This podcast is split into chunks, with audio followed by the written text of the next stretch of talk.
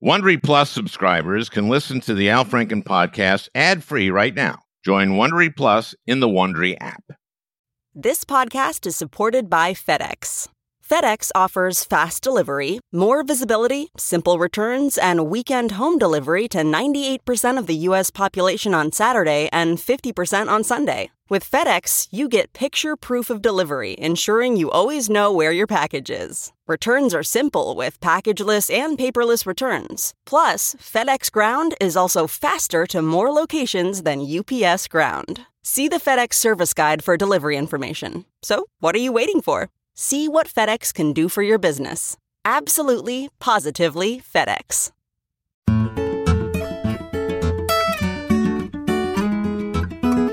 Hey, everybody. We've got a great one today, you know, for a change. Amy Klobuchar. Amy Klobuchar, senior senator from the great state of Minnesota, is uh, with me. And uh, we're going to be talking about her book, Antitrust. And her book, Antitrust, is about antitrust.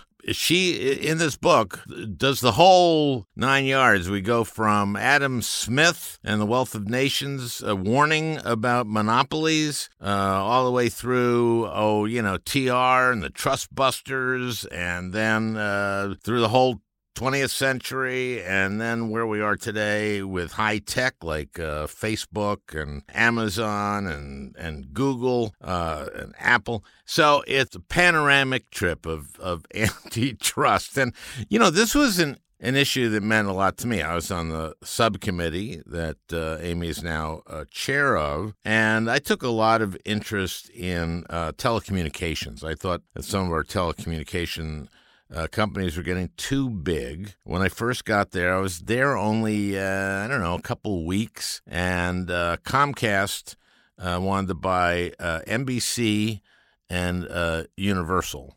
And I was against it, and everyone else was kind of okay with it. And I lost. I lost that one. But, but, but, I got conditions put on it, you see. And that's that that often happens. So the F T C, the Federal Trade Commission, and the F C C, that's their venue. And uh, you write in and you say, well, you know what? They need to do a few things. And part of what I uh, put on it was that they needed to help people who couldn't afford Uh, broadband, who couldn't afford to be connected, to do that. And they made some promises on that regard. And then a few years later, Comcast wanted to buy Time Warner Cable. I remember Franny. It was about ten in the evening, and she was on her laptop. I was uh, doing something, reading one of my briefings, and she said, huh, it says here that Comcast wants to buy Time Warner Cable. And I said, what? No, no. They, they would own, like, I don't know, like above sixty percent of all broadband. That's that can't be. She says, well, that's what it says. So I call my legal counsel, uh, Josh Riley, and I say to him, uh, Josh, Franny saw something that said uh, that Comcast wants to buy Time Warner Cable. And he goes, that really? That can't, you know. So uh, I said, well, let's uh, study it and get a letter out there objecting to it right away.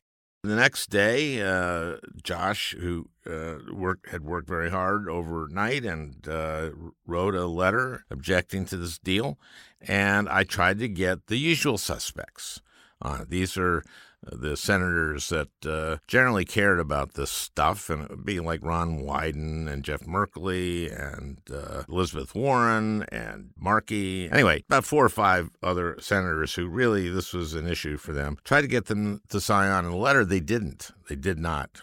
Then we had a hearing a little later, and I uh, raised a lot of objections, one of which was, one of the points that I raised is that they hadn't met their the conditions we had put on the merger. And I don't know how many of my colleagues understood that, but I, I made that clear. But Comcast literally had one hundred lobbyists on Capitol Hill, one for every senator, basically. And they were all over this Comcast. I got a call from, actually from Dick Gephardt, who uh, was doing some lobbying at the time, and he got on the phone with me, said, Al, uh, I'm calling about the Comcast Time Warner deal. And I went, no.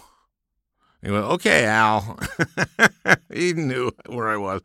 So he got off. But they literally, Comcast literally paid lobbyists in D C to stay on the sidelines, to not get involved, because they, they didn't want the other side.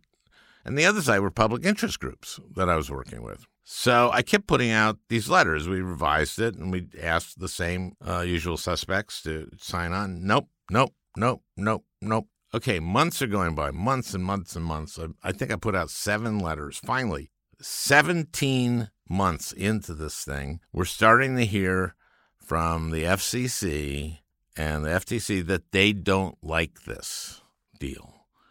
And that's leaking out.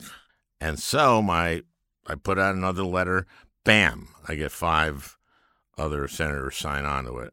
And it drops on like a Monday. And on Wednesday, one of them uh, comes up to me on the floor. And I won't tell you who it is, but he says, uh, Al, I've gotten a lot of great feedback from the letter that we sent. And and you deserve a lot of credit.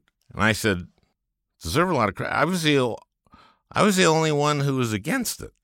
And he said, oh, Al, I would take issue with that.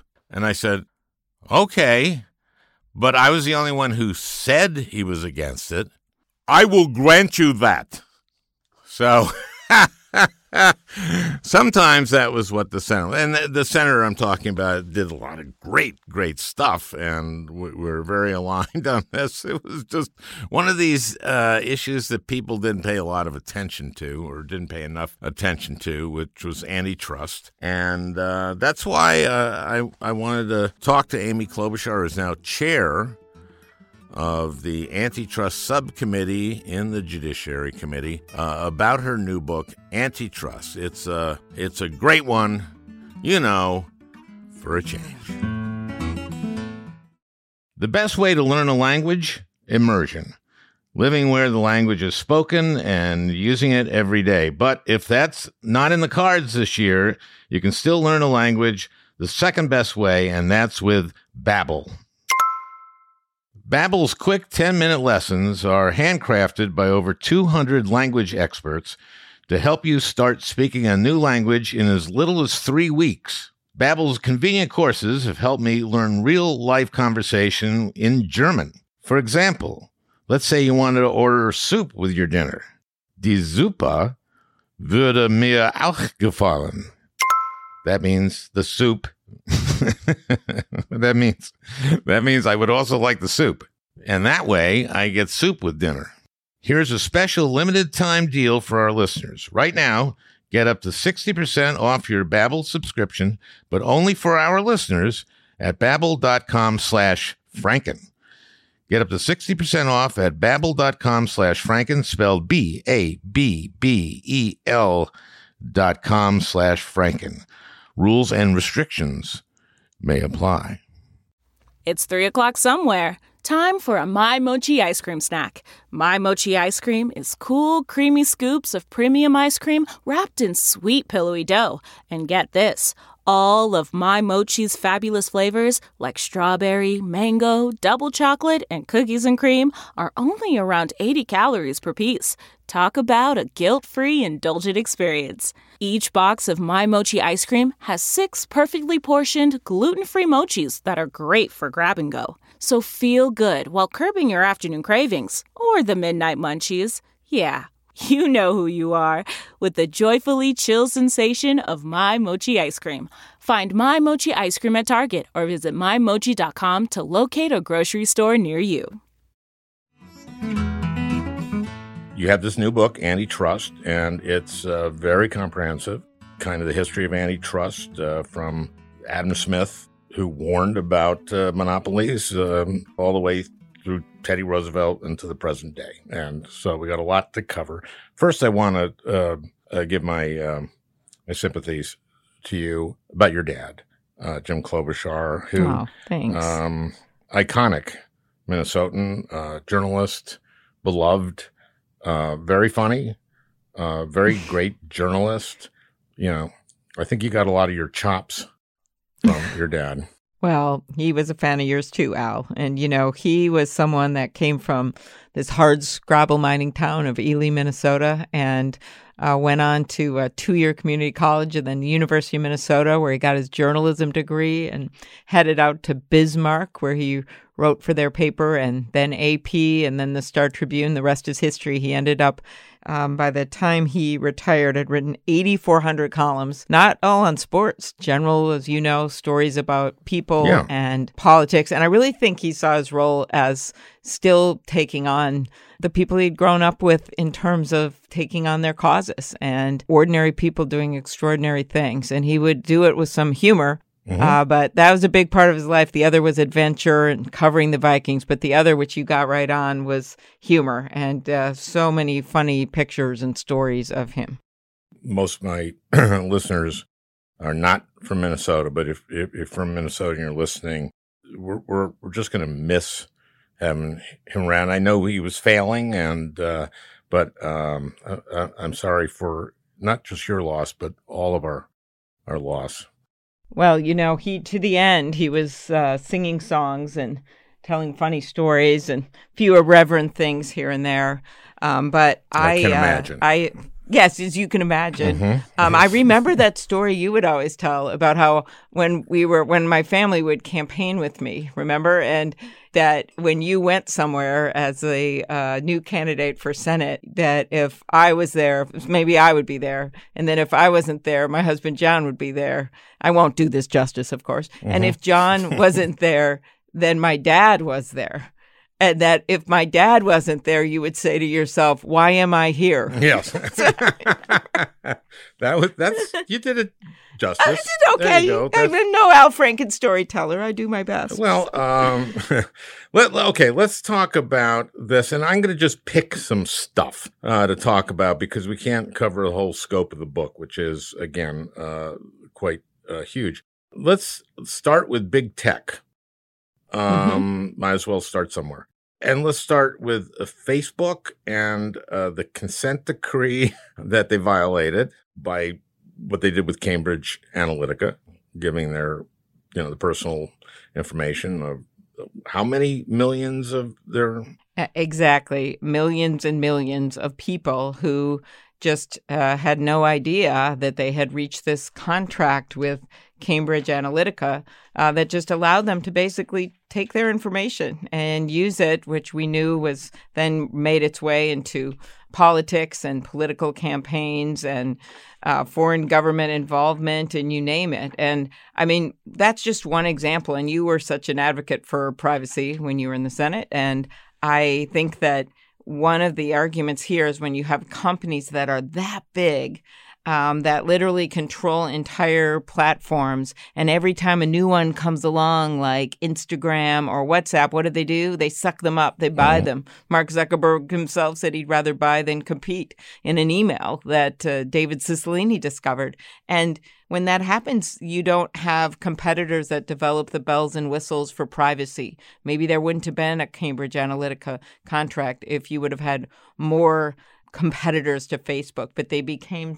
and are so all-powerful uh, that you have a situation where you're only dealing with one company. And best example, when they and Google decide, well, you know, Australia is trying to charge us for content from news providers. We don't want to do that. So they threatened to leave an entire industrialized nation. There was so much pushback internationally, they ended up not doing it. But it just gives you a sense. Well, of that's another issue with those big platforms is basically making these newspapers not get paid for their content. Yes. And uh, I, I really wonder, it was the F T C who had the consent decree with Facebook, right? Was it the F T C?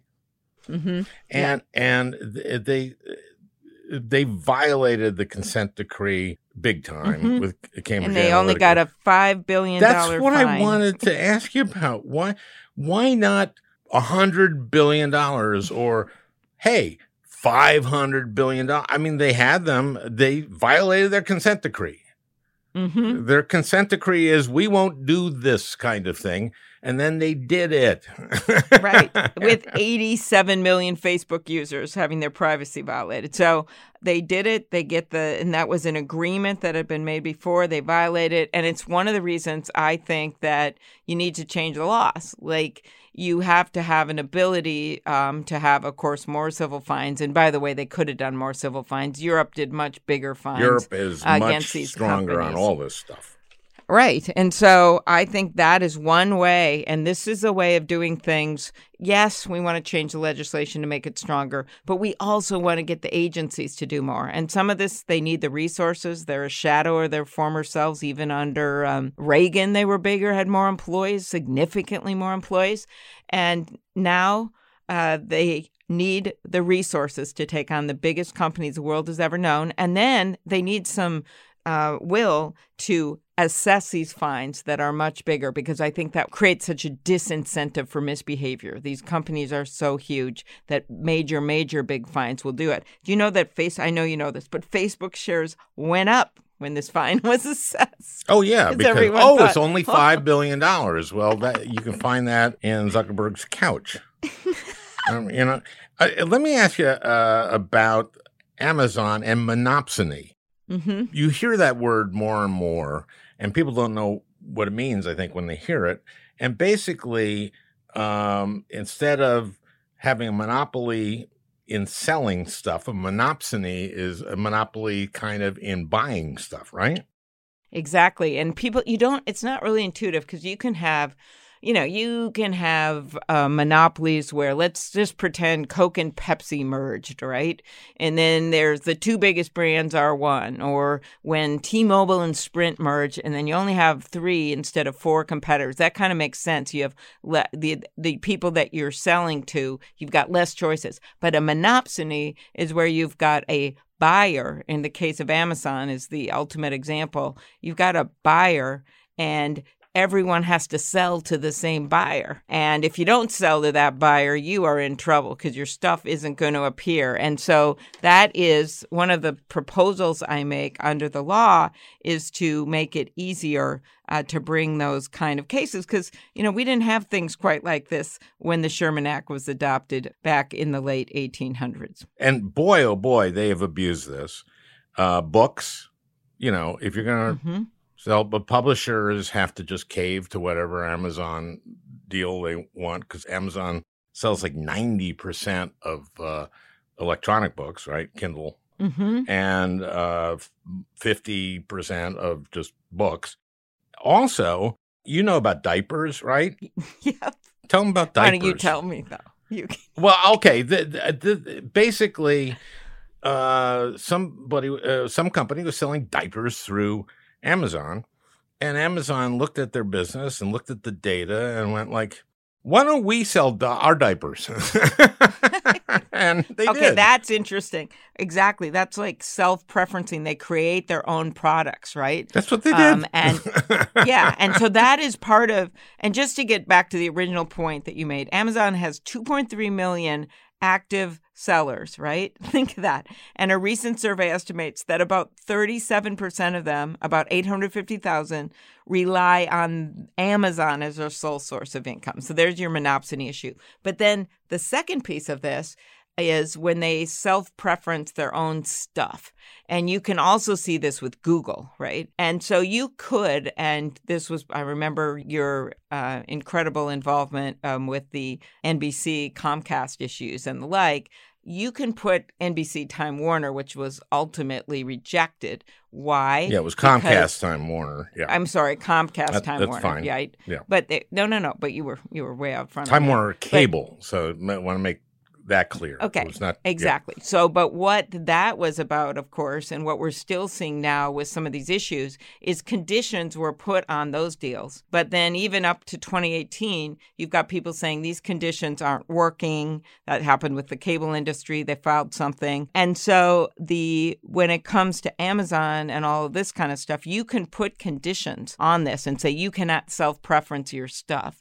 But I think part of this is making sure those conditions are enforced. And that's why I make the argument in this book that you've got to make it easier to look back at what we call exclusionary conduct. It, it's easier to understand than some of this stuff because it just means you can't exclude other competitors and that you've got to make that a bigger part. Because if you just look forward and change the merger standards, that's good. But you've also got to be able to look backwards like they did when they broke up A T and T under two several presidents, Democrats and Republicans. It was a big, big project. And it worked. Long distance rates went down. It was actually good for A T and T in the end. It was good for A T and T. They said, as I note in the book, the former chairman said it made them a stronger company. But with all the complexity of these markets, we need to make it even easier to look back at these deals and what the standards are. Um, for this exclusionary conduct. Speaking of uh, like Comcast, you know, I was against Comcast, N B C, Universal, that one, and I lost on mm-hmm. that one. I was against Comcast, Time Warner Cable. The big issue on Com- for me on Comcast, Time Warner Cable is that they would have had over sixty percent of broadband. Which, right, because it's two cable companies, and then they control those customers, right? sixty percent of high-speed broadband customers. So you don't, and I think it was even higher in some markets, lower in others. Yeah. And so you don't have that competition, which was a point that you made well. A C- couple of funny stories about that. So Jeff Zucker, uh, who was a president of N B C at the time, comes to visit me right at the beginning of Comcast, N B C, Universal, right before their hearings and stuff. And he says to me, he's in my office, and he said, this would be good for Lorne. oh, oh, S N L. Yeah, because they're N B C. So right. I go like, you know, I don't represent Lorne. I, I represent the people of Minnesota. Anyway, so I was kind of tough on them. And I knew a lot about, uh, of course, uh, programming. And I knew more about this stuff probably than anyone on the committee because I worked at N B C. And I worked in show business, and I, I was against this thing. But uh, Zucker, at one point, in the middle of all this, said to me, you know, you're right. Mm-hmm. He said, don't tell anyone until it's over. And I went, okay, I won't. Um, well, I think, and I think what the uh, Justice Department there talked about with the Time Warner deal was that, you know, you literally have a pipeline. You got to think of it as that last mile to those customers, and that they don't have a choice. And it gives one entity this leverage in dealing with the providers. And I think I know, and you knew from our time working on this, is that the providers would come to us and say, look, I'm going to have no one to negotiate with. There's only one yep. company. And these are content providers, um, uh, African-American shows, different things that were really important to get out to people. And they didn't have any power to negotiate with anyone. Would- yeah, I had like a, the, a tennis channel saying this is going to really screw us. I had Netflix. Right. Uh, yeah. There were a lot of these uh, programs. And, you know, you talk about in the, in the book about lobbyists, right? Mm-hmm. On this, Comcast had so many lobbyists, but they also, and I won't say who it was, but you know who this person is, and I'll tell you later, who was paid by them to stay on the sidelines and not lobby the other side. Okay. So well, beyond I mean- just having one hundred lobbyists, one for every senator, they actually took people off the playing field by paying them not mm-hmm. to do anything. Well, I think part of this is just the whole idea of monopolies. And in the book, I go way back, like to Adam Smith, you know, the father of capitalism, who warned while he was, you know, Mister Invisible Hand. He warned about what he called the standing army of monopolies and that they would control. And this was true way back during the Gilded Age with the Steel Trust and the Beef Trust. They would not just control the economy around them and who the workers could work for and stifle wages because there's no one choice to go to. They start then because they have so much, there are these gateways to every product today, you know, search engines and the like. They also control the government because they have so many lobbyists and they can control the courts because of who gets on there. And then decisions keep going their way. And it's been this problem that we've seen. There's this incredible cartoon. I have over one hundred cartoons in the book uh, trying to to make this somewhat understandable to people. And there's a cartoon that's very famous of these huge trusts, these bloated trusts that look like people. hanging over the then non-elected Senate, appointed by basically they were each, many of them were owned by different industries, looking down at them from their perches and controlling what they did. And now, not every senator's like that. We know that. Um, but we know that there is major control uh, in terms of money in politics. And so you can't really separate out the two um, when you talk about monopolies. Well, some of your proposals involve legislation. And of course, as long as we have uh, the filibuster as it stands now, some of that isn't in the cards. Pharma, mm-hmm. uh, you've been very involved in the space. Uh, I was. Do, have I told you my, uh, okay, I'm going to just give you a real. No, I want to hear it. Okay, here it is.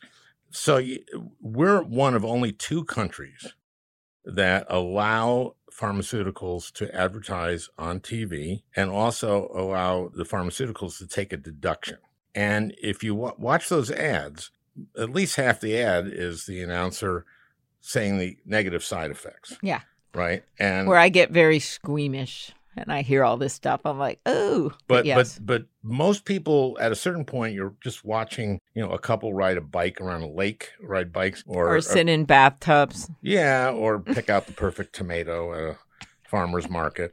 And there's like comforting music. So here's my idea. Instead of having them listen to light jazz in a gazebo, you require the actors to actually act out the negative the side effects. Side effects.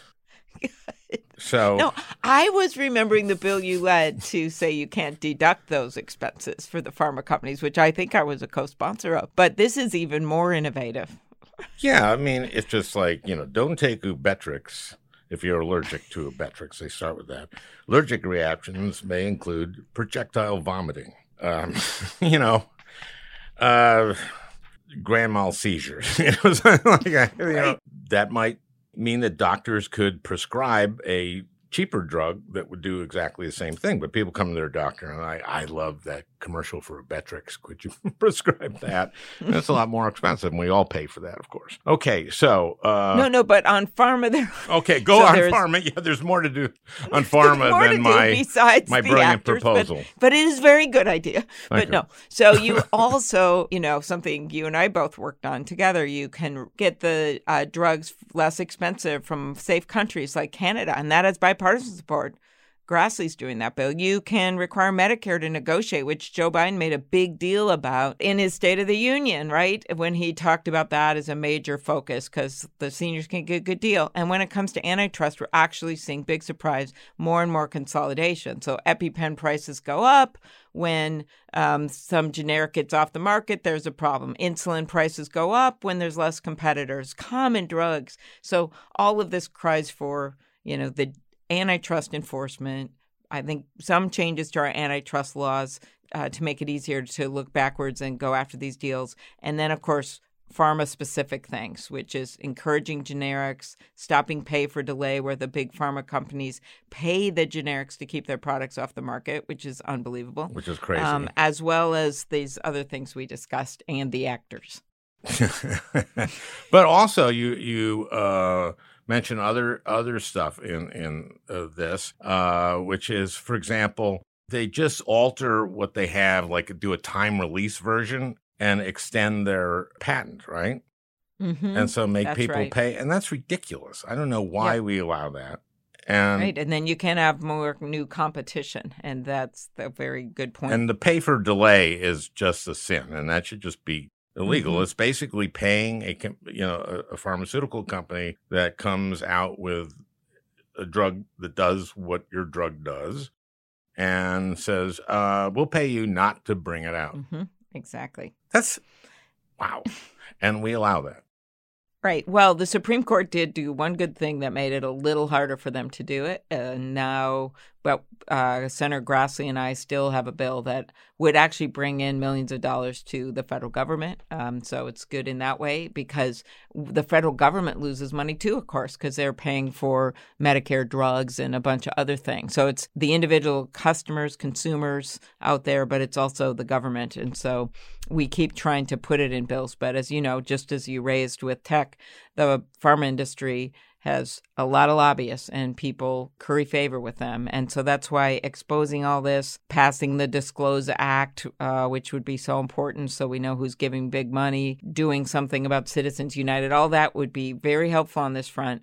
But just taking on the antitrust laws and and bolstering up these agencies, which um, I just uh, finally, after years of trying, passed through the Judiciary Committee, my bill Uh, with Senator Grassley uh, that would add over one hundred thirty million dollars uh, to F T C and the uh, Department of Justice Antitrust so that they could do their work better. And I actually got everyone to support it. We just changed the fee structure so the big deals have to pay more, millions of dollars more to the government. Right. You got you got the whole committee? You got that. I got the whole committee and, yes, even, you know, quite the group on the Judiciary Committee, as you remember. Josh Hawley is now on it. And Ted Cruz. Cruz. Many people have watched this. It was a unanimous vote. So. Holy moly. Yep. It shows the changing territory here and the changing playing field when it comes to antitrust. And I just think it's time to make antitrust cool again, to start uh, making the case that it's everything from Uh, you know, it's not just tech. It's everything. As we talk about pharma, online travel, ninety percent of the sites owned by just two companies. You've got sunglasses. Um, I think John Oliver on his show is the one that he did a whole half hour on this. And then at the very end, he said, if all this consolidation is enough to make you want to die, good luck, because there's only three casket makers. And he shows them all on the screen. But now one has bought the other. So there's only two. That's why I'm I'm going to make my own casket, because I refuse to give in to that. I bet you could find a class online. Actually, that's not funny, Al. There is someone. Okay, now wait a minute. There is a guy who's a dog musher in yeah. Grand Marais. Mm-hmm. I'm not kidding you. Okay. And he teaches a class up there, of course, on how to make wood tables. Grand Marais, as mm-hmm. we all know yeah, from Minnesota, the tip, on, the very uh, tip, Superior. beautiful on Lake beautiful. Superior, beautiful. cool place. Beautiful. He t- is a dog musher in the winter, but the rest of the year he teaches classes on how to make your own wood pa- uh, table, how to make Tarot cabins, and yes, how to make your own casket. So well, okay, well that's watch. He'll be bought out by one of the two for a half a billion dollars. No, it's not that expensive. I, it's in the woodworking, you know, the they have a lot of folk. I know, but they just want to get them off. You know, they can't They can't yeah, stand no, no, the yeah, competition. Exactly, exactly. Uh, okay, so. We kind of uh, went off. It was my fault. Into no, no, it's okay. Yeah. We do that on, yeah. on this. Okay. Uh, it's it's a little free form on the Al Franken podcast because oh. I'm not very disciplined. We're going to take a break for a moment. We'll be right back. Lena Khan wrote this uh, law. Hey, I'm Ryan Reynolds. At Mint Mobile, we like to do the opposite of what Big Wireless does. They charge you a lot, we charge you a little. So naturally, when they announced they'd be raising their prices due to inflation, we decided to deflate our prices due to not hating you. That's right. We're cutting the price of Mint Unlimited from thirty dollars a month to just fifteen dollars a month. Give it a try at mintmobile.com slash switch. forty-five dollars up front for three months plus taxes and fees. Promo rate for new customers for limited time. Unlimited more than forty gigabytes per month slows. Full terms at mint mobile dot com. Ready to pop the question? The jewelers at blue nile dot com have got sparkle down to a science with beautiful lab-grown diamonds worthy of your most brilliant moments. Their lab-grown diamonds are independently graded and guaranteed identical to natural diamonds, and they're ready to ship to your door.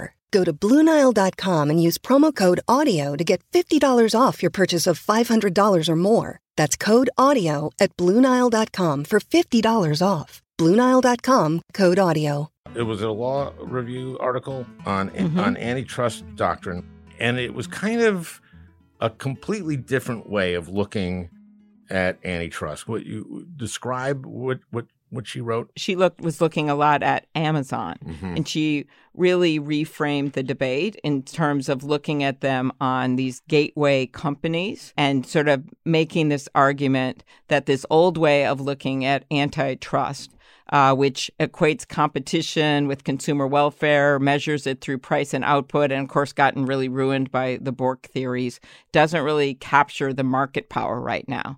And we talked already about Amazon. And I th- the argument, actually, then she went over and worked in the House. And they did this incredible investigation last year led by uh, Chairman Nadler and Chairman Cicilline over there in the House.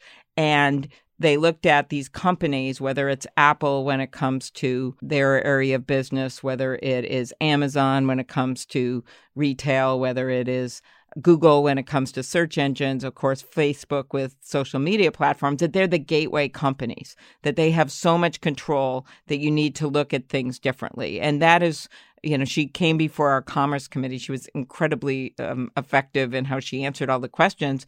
And she just uh, has made it through the Commerce Committee with very few detractors and got the support of Um, a lot of the major senators, because, again, I never thought this would happen in this way, but the playing field shifting for some bipartisan cries for action when it comes to tech. That's fabulous. Uh, basically, what she says in her article is that, you know, antitrust used to be, well, our, our customers are con- paying less. Then, then it's not, there's no antitrust. Mm-hmm. But she looks at Amazon and kind of at this monopsony and what the effect is on other companies, and how you have to look at antitrust much differently now. And I I just thought it was a brilliant piece, and I'm glad she's testifying. I'm glad she's being persuasive. You know, it, you, you write about how this has all evolved.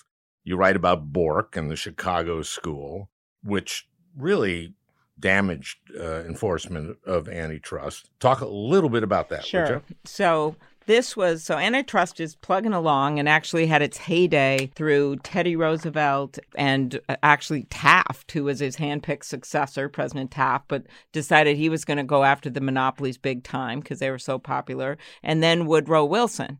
Um, and those three were at that time period. And when it came to antitrust and a lot of other things, was known as the progressive era. Then we had a series of presidents um, that didn't enforce the laws as much. You've got the war, uh, uh, World War Two, so that was kind of a slow time for the laws. And then you've got a heyday of the laws, and that would be the breakup of A T and T and um, the work that was going on back then. So what happens out of all of this as the, the cases are getting more and more real and cases are being brought?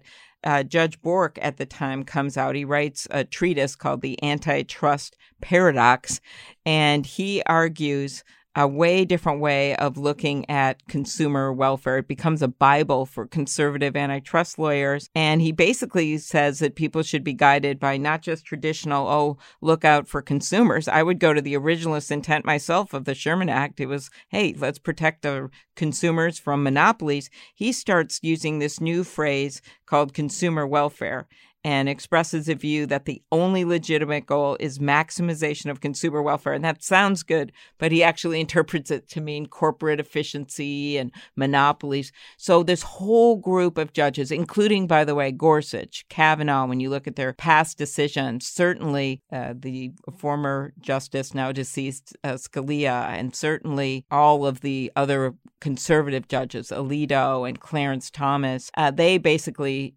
endorse this theory and use it. So then you have this era where for something like fifteen times plaintiffs are zero for any antitrust cases before the Supreme Court. There's an argument with what we call the Harvard School where this Bork theory developed. Um, and so the Harvard School says, no, no, no, you should look more traditionally at consumers. So because of Reagan and other presidents, these conservative theories win.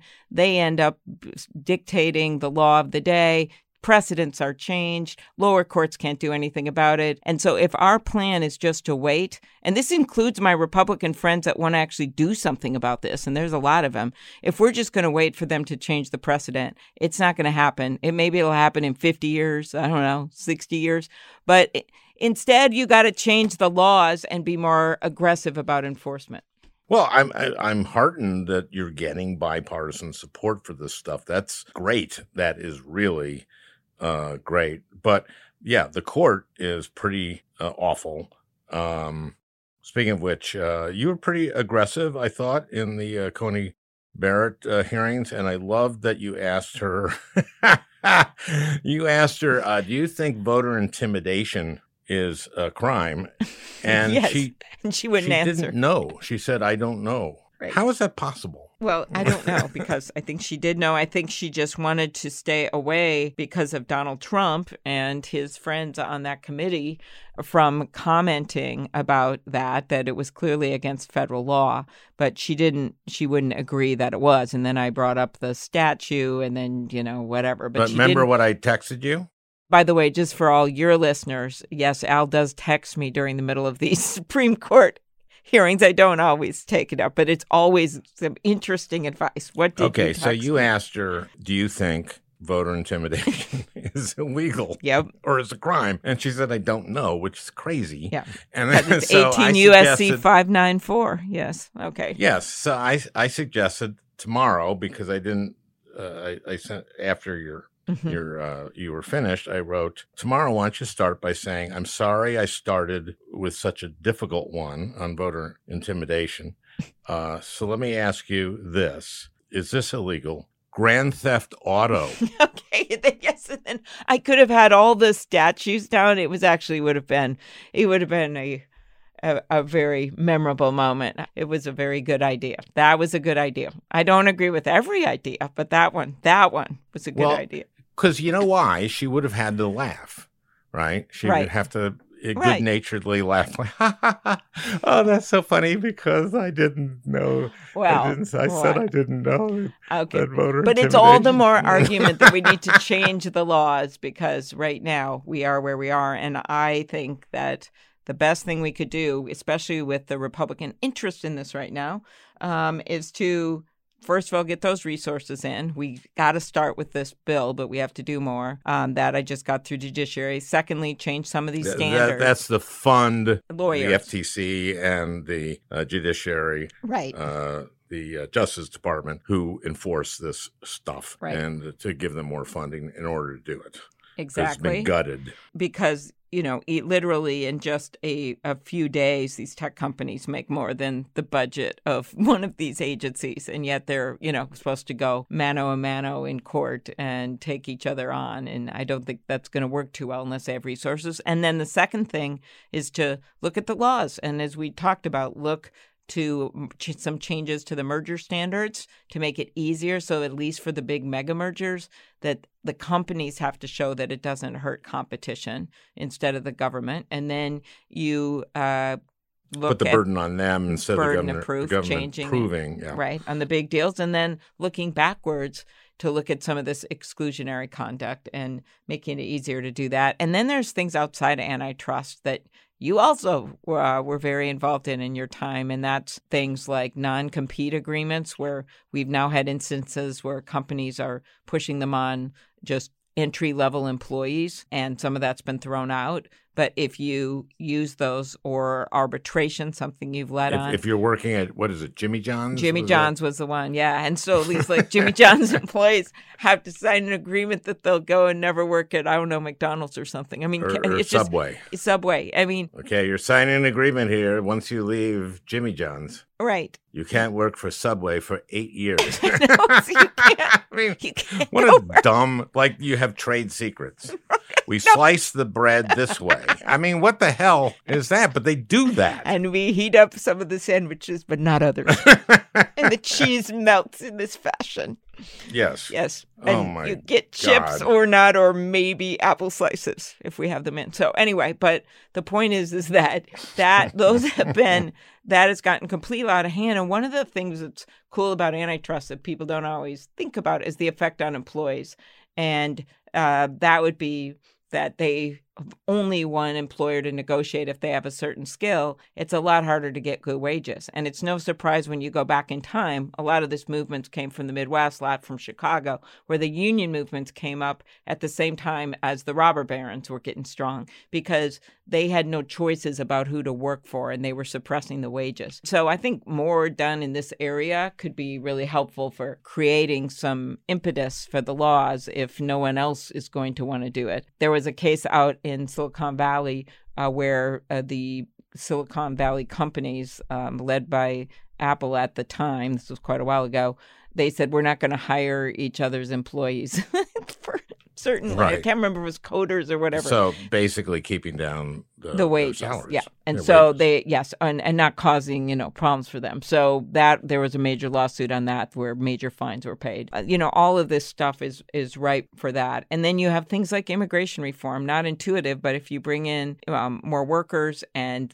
smaller businesses are able to more easily hire people so they can get new ideas and compete, that's actually helpful. Making sure we're investing minority-owned and women-owned businesses get really screwed by the current status of monopolies because they're new to the game. And when you're new to the game, maybe you can start out, you know, file something with the Secretary of State's office, start your business. But to really be able to grow, it's very difficult. And if you're the new people on the block, as we can see from Black-owned businesses, farmers, bankers, whatever, it becomes really hard to do. And that's why the N double A C P traditionally was really involved in this. So there's a whole, as I go into in the book, there's things you could do, including privacy law, which we started with, things you can do kind of outside of traditional antitrust for competition policy.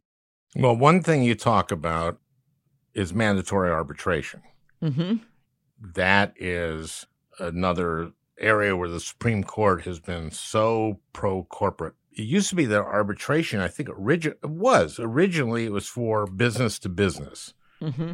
you know, co-equals arbitrating. But now it's it's basically employees, and also if you're signing a contract with Comcast or something like that, in the eight pages of fine print, you sign a thing that says, if we rip you off for thirty bucks, you can't join with a million other people and get some money, right? Exactly. And they're just kind of forcing you to litigate your claim in a certain area.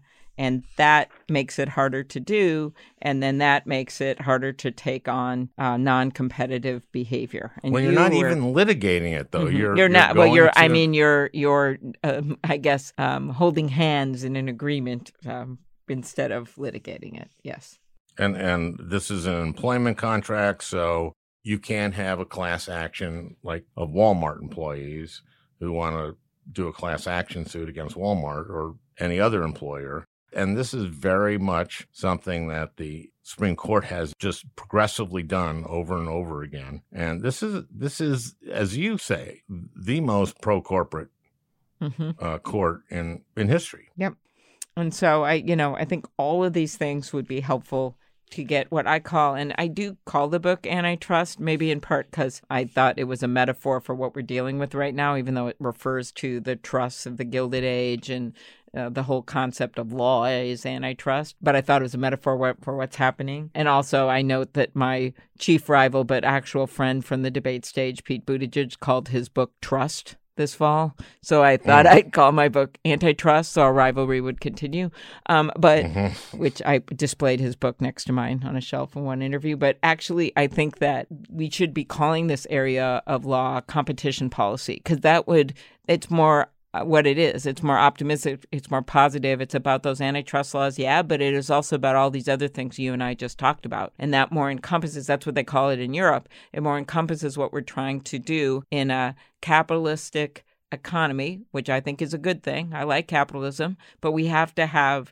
some Uh, constraints on it. We always had, from the very beginning, we had restraints on it because people realized the early settlers of our country left England for religious freedom, yes, political freedom, yes, but also economic freedom. They hated buying everything from monopolies. And so they saw from the very beginning, we need those restraints. My argument is, here we are, let's fast forward, and we're at a really low point for putting anything together that helps with competition policy. And so I think it's time to step back, look at it in a new way uh, with everything we've talked about today, but also we should call it something new, and that's competition policy.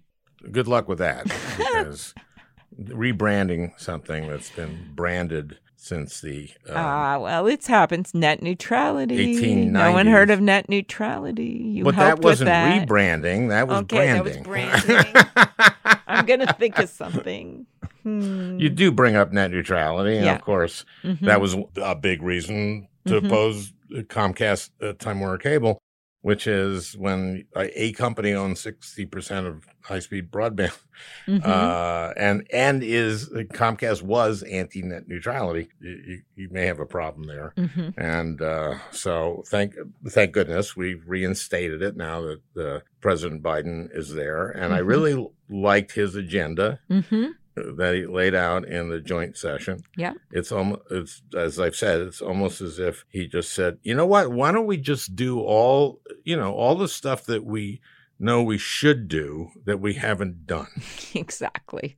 You I know? guess that's kind of rebranding. It's taking, you know, coming out of an election and sort of all these traditional things, and he just put it in the context of people need this, people deserve this. Um, I think that's how we won Georgia. People had just, both Senate seats, people had just had it. No one ever thought we could do it, but we said, we stand on the side of people. And that means all these things that maybe you guys have been opposing forever, claiming they're radical, they're not one bit radical to help people out in the middle of a pandemic. Um, and I think there's something about how Joe Biden has presented this. Well, one, he's put in competent people who are actually getting stuff done, like getting the vaccine out to people. Yep. And, and that people have were so tired of the chaos in government. They don't have to go to bed every night thinking, how do I run the government? I had a kid tell me that. It's so hard every night. I think, how would I run this? How would I? Or nor do I have to wake up, or none of uh, people in politics every Saturday morning, you know, and say, okay, how do I respond to the latest mean tweet that gone after people? Instead, I can like eat breakfast and then go do something real. So I think that's all changed. But I think what surprised people is how he's taken on this aggressive agenda. And um, I think part of this is we were long overdue to finally do something about childcare and finally do something about climate change. Um, and I think he found ways to do it. Reconciliation, uh, which you know is about an archaic procedure about taxes. He used that, and we use that under Senator Schumer's leadership and others. We use that to try to take on the American Rescue Plan and get it passed. But we also had to be united with everyone from Bernie Sanders, and who played a role, major role in this, uh, to Joe Manchin, and we got that done. Yeah, and again, that brings up sort of, you know, uh, McConnell said, you know, I'm going to spend one hundred percent of my time fighting Joe Biden's agenda. And it sounds like you got some bi- you got real bipartisan agreement on your antitrust bill, mm-hmm. on your funding for mm-hmm. the agencies. Um, but what – this is a big question. Okay. Are, are, I spent I spent my last few weeks dealing with Ted Cruz on the For I the People that. Act. So, you know, I'm ready because I had to deal with a lot of stuff with him. What is it? You know, I've gotten a lot of mileage out of the story with you and the uh, Carnival Cruise joke. Oh, yeah, that's good. We should tell that before we get to the big hard question. Not that I'm trying to divert you at all from whatever. Well, the hard question is simply what's going to happen. Can can we get things done without just doing reconciliation? But uh, okay, this the story is, the, you know, I tell so the story. I've told the you story. You tell it a little this. different than me, but you should tell. You should. But okay, I say this. I say this, and tell me if you if this is accurate. Mm-hmm. I said that Amy wouldn't allow me to write jokes for her. That's accurate. Because everyone okay. would ask me whenever I did a humor dinner, which was I was actually doing before you even got to the Senate, they would say, did Al write your joke? It was kind of like, like, did your mom write your paper, you know? And because, of course, you're so accomplished at this, and they look at me like, is she really funny? Um, and so we never did that. But there was one time where one well, of... The... Every once in a while, you would say, okay, uh, th- these are the jokes I'm doing, right? Uh-huh. And I would maybe... propose like a different punch or a different uh, yeah, ask, some uh, of which a different way of doing. I couldn't appropriately say, or yes, but okay, but the story I was can say it, though, though, that right? The other weird thing I did for good reason is I would try my I would tell my jokes to the senators who were the subject of them before the humor dinner, because I decided it wasn't worth it to uh, whatever it was, I would just let them know that their single joke. And so you came upon this hilarious moment where I'm trying out my joke on Ted Cruz on the Senate floor to let him know. Yeah, you told me about this. You told me your joke. Yeah, and my I joke. Re- I gave you a, a better a, a, joke. Well, no, I gave yes. you a rewrite that I knew you couldn't do, but Uh, and then I see you going up to Schumer, because you had a joke about Schumer, and I see you going yeah. up to someone else you had a joke about, and yeah. I went, oh, I know what she's doing. And then you go up to Cruz, and I'm going like, oh, I want to be in on this. Yes, you did. And you came right over as I'm telling my mildly funny joke about how at the time, you know, yeah, well, it was about Carnival cruises and, and that were really big at the time. Cruises yeah, they had like the sewer problems. Yeah. And so I said that my joke was something like, hey, in this town, when you hear about a bad cruise or something like that, uh, you don't know if it's Carnival or Ted, pretty much like that. Yeah, and I think I, I actually remember what it was. It was um, when um, uh, most people uh, think of a bad cruise, they think of Carnival, but we here in the Senate think of Ted.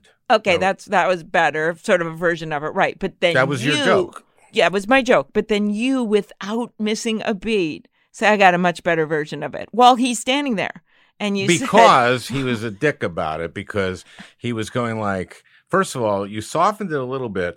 You, you said, like, instead of a bad cruise, you went a difficult cruise. That's right. That's right. To soften it a little bit. Suggestions. But then he did say, he did say, I believe in the First Amendment. Do what you want. First he said, he said, instead of difficult, what if you made it challenging? Okay, all right. But and I saw you go like, okay, now it's just not funny. No, but he did then say, First Amendment. But then you came back with the funniest joke of all, which I didn't give because, you know, I Okay, would. so I'll say okay. it because you can't y- say the y- joke. No, right? I well, I would, but you say it because it's your joke. So I said, Ted, uh, I actually did a rewrite for Amy that I think is a lot better. Do you want to hear it? And he goes, sure. And I said, when most people think of a cruise as full of shit, they think of Carnival. But we in the Senate think of Ted. Okay, yeah, that's what you said, yes. And then he just, like, had nothing to say. He heard a laugh. No, he didn't. Okay, all right, we have different memories. He different, at... But it was still, it was very funny. Yeah, to us. Very, very funny. Yeah. Right, and, exactly. Uh, okay, so Okay, how about my to... stories, though? My oh, stories of when we'd be at the airport together, and people would come up and they would know I, who I was, right? So they would be like, hey, hey, would you take my picture with us, with Al Franken? Because you and I would be walking. I'm like, yeah, sure. So I have their iPhone. I'm taking the picture. And my joke was that I always had this urge to put it on the selfie mode and go, you have a great picture of a senator. But I never did. I always like it. I always yeah, because then they'd just be mad at you. No, no, I made sure that you were in it. Well, yeah, we had so. that time when we get on the plane, and now, the flight was... attendant, you had an oversized bag, okay, and you, co- no, and you it couldn't was get a normal it... bag. It was no. You had an it oversized was... bag. You did, and you couldn't get it over the the thing uh, or the bin on top, and the uh, no. flight attendant thought you were my wife. Yes, because we came on together, jovially came on the plane And so together. She said, Missus Franken, um, I'll... I'll help you. I'll, I'll take care well, of Well, I'll it. put, I'll store it in the closet. Yeah. And then uh, when we told her that you were actually the other senator, the senior senator from Minnesota, and not my wife, she went, okay, well, you're going to have to check it. Okay, yeah. And then she went back to get your autograph. And then there wasn't time to check it. So she left it sort of on the thing. And so on the sheet, and I was getting really worried about it. And so finally, um, she took it away. When the plane starts taking off, these two strangers I don't even know who are sitting by me, who had listened to the whole thing with great amusement, there was kind of the, on the runway, it, there was a little bump or something. There was and one a big, of them yells like, out, little sound like, yeah, one of them yells out, Senator, that was your luggage. And it was perfect timing, too. That person was funny. That no, was but, that, yeah. Yes, it was. But, but, but yeah, but remember, she actually announced we have two celebrities on the plane, Mister and Missus Franken, and it was at that moment where I'm like, no, no, and then my whole bad. No, stuff it was started. Senator and Missus Franken. Oh yes, okay, all Please. right. But that was that was Please. a good one. Yes, we had many many fun times. We did. So. uh, so my serious question, I, I yes. know your time is is. valuable. Uh, so it's just like, can we get this stuff done? uh, this this stuff in, in the joint session. Mm-hmm. What's possible? What isn't possible? I mean, you did have this altercation with uh, Ted Cruz, surprise, surprise, in the Rules Committee on S one. That can't be done through reconciliation. And I know a lot of Democrats have been going like, well, this is the basis of our democracy, so it can be done with fifty. But I don't think that's going to happen. Do you?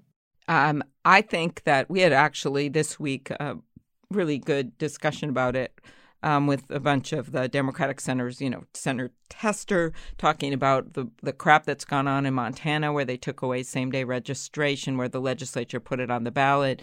Um, Senator Baldwin of Wisconsin talking about the gerrymandering and how outrageous terrible, it is, what's happened. Wisconsin. And then, of course, the, the you know, Exhibit A, B, and C are Georgia, with Senator Warnock giving his maiden speech on this, uh, up for election again, noting that what this is really about is that some people don't want some people to vote, where they are making it a crime to give water to people standing in line. They can't campaign already. That's fine for anyone standing in line, but you can't even give them water. Right. You've got the Florida law, uh, which made some draconian changes to drop boxes, and now you have Texas coming down the road. So I, I literally think it's chairing the Rules Committee that we did get uh, the bill. We knew it would end up with a tie vote, but we had to get there so that uh, we could bring it to the floor. If we didn't have a tie vote, that wouldn't have happened. And so we were able to get that done um, with the support of some moderates like Angus King and Mark Warner on the committee. And I think our very democracy depends on this and all these other things. So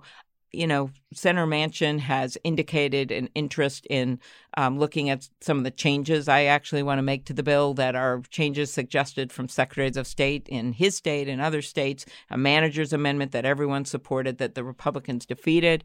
He's indicated an interest in the John Lewis voting rights bill, but by the mm-hmm. way, just doing that alone. And that's pre-clearance. Uh, that's pre-clearance, very important, but you have to do really both things at once because otherwise that's just looking to forward conduct instead of what What's um, what's in place now with a bunch of states that require notaries' signatures to get the mail-in ballots, or with a bunch of states that make you have to have an excuse for mail-in ballots. Some of that changed during the pandemic and now reverts back. And so that would be really difficult to get at any of that. And that's why doing both things at once is so important. And uh, we had a really good discussion. I think they he's also indicated a willingness to look at the standing filibuster, which you and I mm-hmm. talked about. I personally would abolish the filibuster. I think it's a relic of times past, and it's really stopped us from doing anything for both Democrats and Republican constituents out there. I just said after I got this to the floor, it's a jump ball, and there's just no way we can just pretend it didn't happen.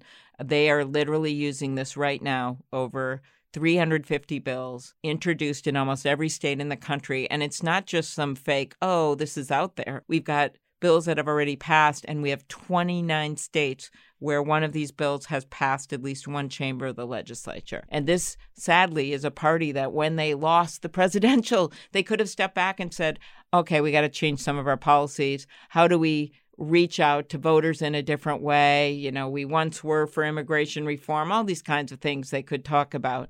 But instead, which parties do when they lose, Democrats and Republicans, but instead they doubled down on their policies and then said, you know what, we're just going to make it harder for some people to vote because we don't want those same people voting that voted uh, in uh, the twenty twenty election. So we're just going to throw out some voters and that's how we're going to win. That is not democracy. Well, they're they're the Trump party now, and that's what's sad, and that's what makes me think that it's going to be hard to pass any of this with, with sixty, but good luck on that. and and the question is, is is there a smaller package that can pass with sixty? There's that issue, and then there's filibuster reform of some kind, uh, especially when it comes to democracy. Now, here's here's my argument about the talking filibuster. This mm-hmm. is what I would say. They have to have forty-one on the floor, and they have to keep forty-one on the floor. They they can rotate out. Then they have to debate. They can't do green eggs and ham. It has to be germane. And then you'd have a debate. And then the American people would love to hear a debate and see a debate.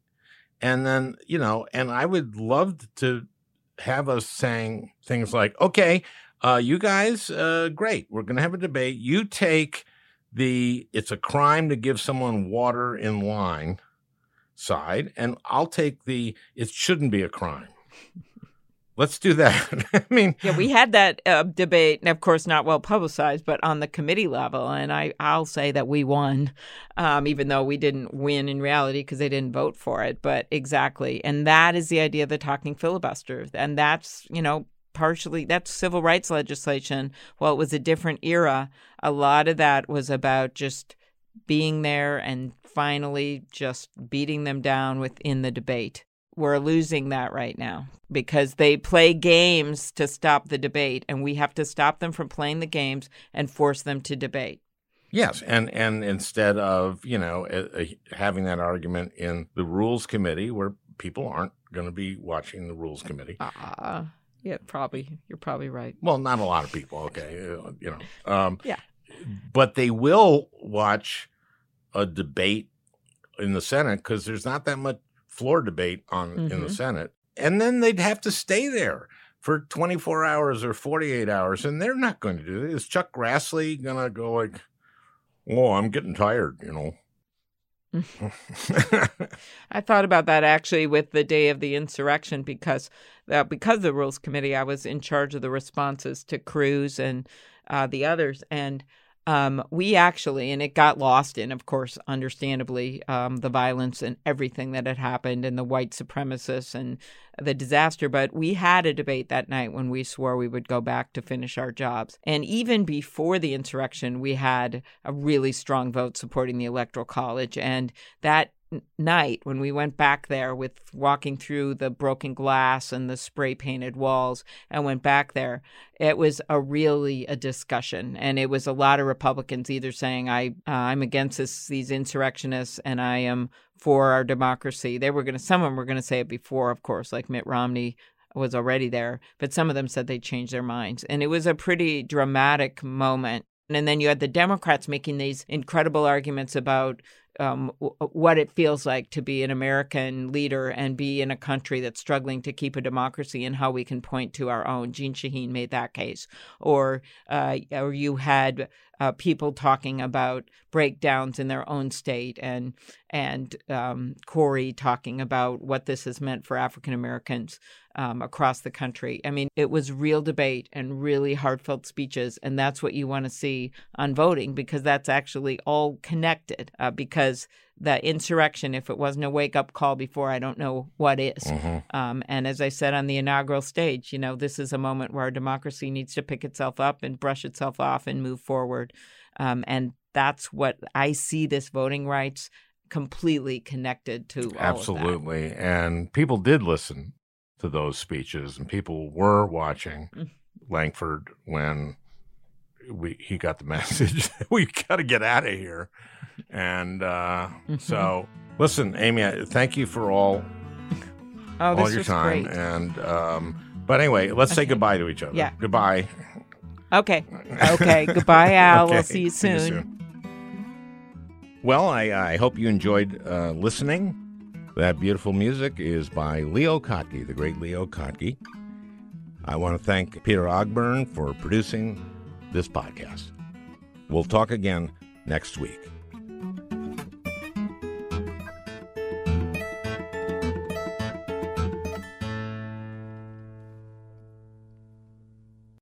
Hey, Prime members, you can listen to the Al Franken podcast ad-free on Amazon Music. Download the Amazon Music app today. Or you can listen ad-free with Wondery Plus in Apple Podcasts. Before you go, tell us about yourself by completing a short survey at Wondery.com slash survey. Once upon a beat. Remember those stories and fables that would capture your imagination and you couldn't wait to see how they would unfold? And now, when you read them as an adult, you think, some of these old tales could use a fresh spin. We have a perfect podcast to bring you the stories you remember, remix, and reimagine for the kids in your life today. Join me, D J Few, and my trusty turntable, Baby Scratch, as we spin up new tales in the New Kids and Family podcast, Once Upon a Beat. Yeah. Wondery and Tinkercast are bringing you a jam-packed, music-filled weekly party where hip-hop and fables meet. It's Once Upon a Beat. Follow Once Upon a Beat on the Wondery app or wherever you get your podcasts. You can listen to Once Upon a Beat early and ad-free right now by joining Wondery Plus in the Wondery app or Wondery Kids Plus in Apple Podcasts. Once Upon a Beat. The early two thousands was a wild time for reality T V. There seemed to be an endless supply of shows that delivered entertainment for us, but trauma for children. I'm Misha Brown, the host of Wondery's podcast, The Big Flop. Each week on The Big Flop, comedians join me to chronicle the biggest pop culture fails of all time and try to answer the age-old question, who thought this was a good idea? We recently looked behind the scenes of what was really going on at Abby Lee Miller's dance studio. Abby's biggest misstep wasn't screaming nonsensical catchphrases or throwing chairs on television, but instead, she was choreographing financial fraud in plain sight. Join me to break down all the wild details of Abby Lee Miller's story. Follow The Big Flop on the Wondery app or wherever you get your podcasts. You can listen to The Big Flop early and ad-free right now by joining Wondery Plus.